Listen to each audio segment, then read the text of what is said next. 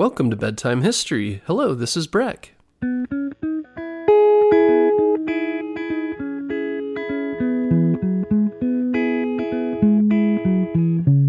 Guess what, parents? Bedtime History is now available on Story Button. Story Button is the easiest way to listen to our show without using screen devices like your phone or a tablet.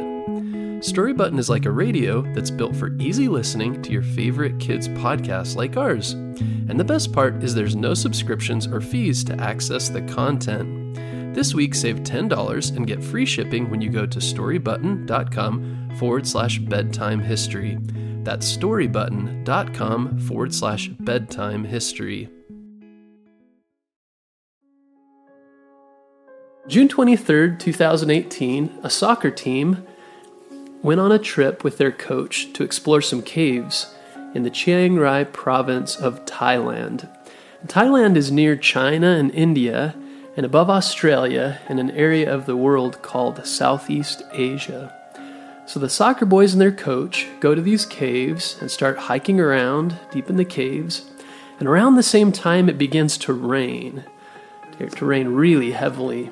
And to their surprise, the caves began to flood with water.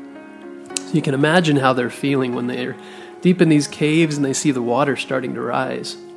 So, to get the boys to safety, their coach moved them further into the cave. That's the only direction they could go. And eventually, they go two and a half miles to where the water cannot reach them. But the problem was that they were then stuck because the water had flooded the rest of the caves.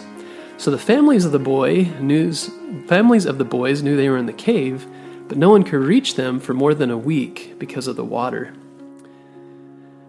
So by this time, everyone in Thailand and even around the world were watching to see what would happen as the rescue for these boys and their coach began. A week later, on July 2nd, two British divers swam into the caves and finally reached the team. There had been other divers swimming around, but they finally made it. They had to go through murky water and through these tight spaces it was a pretty dangerous ordeal. Finally, they found them, and there they were waiting on top of a rock deep inside the cave. So, next, they began to plan how to get these boys out.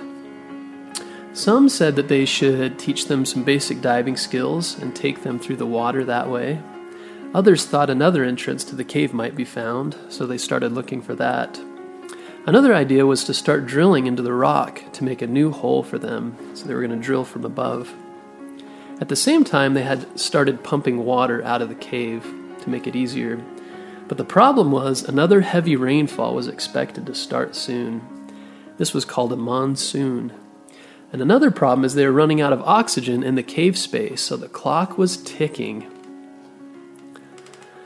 So more divers entered the cave, most of them Thai Navy SEALs. Thailand has its own team of Navy SEALs who have been trained similar to the United States Navy SEALs.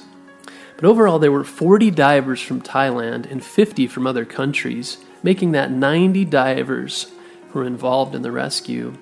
Sadly, one of the divers from Thailand lost his life when he got stuck in the caves trying to rescue the boys. But eventually, 10,000 other non divers helped in rescuing these boys.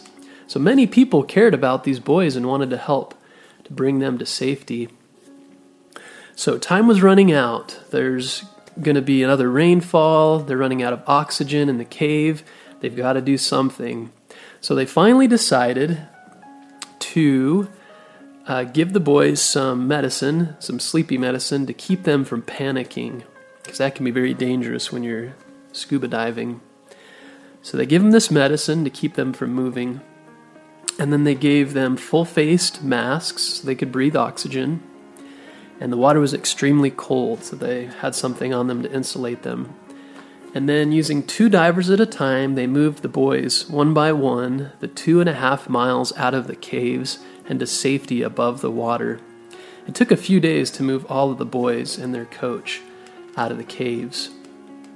And just after the final boy and coach were rescued, the pumps they were using to, to pump the water out broke.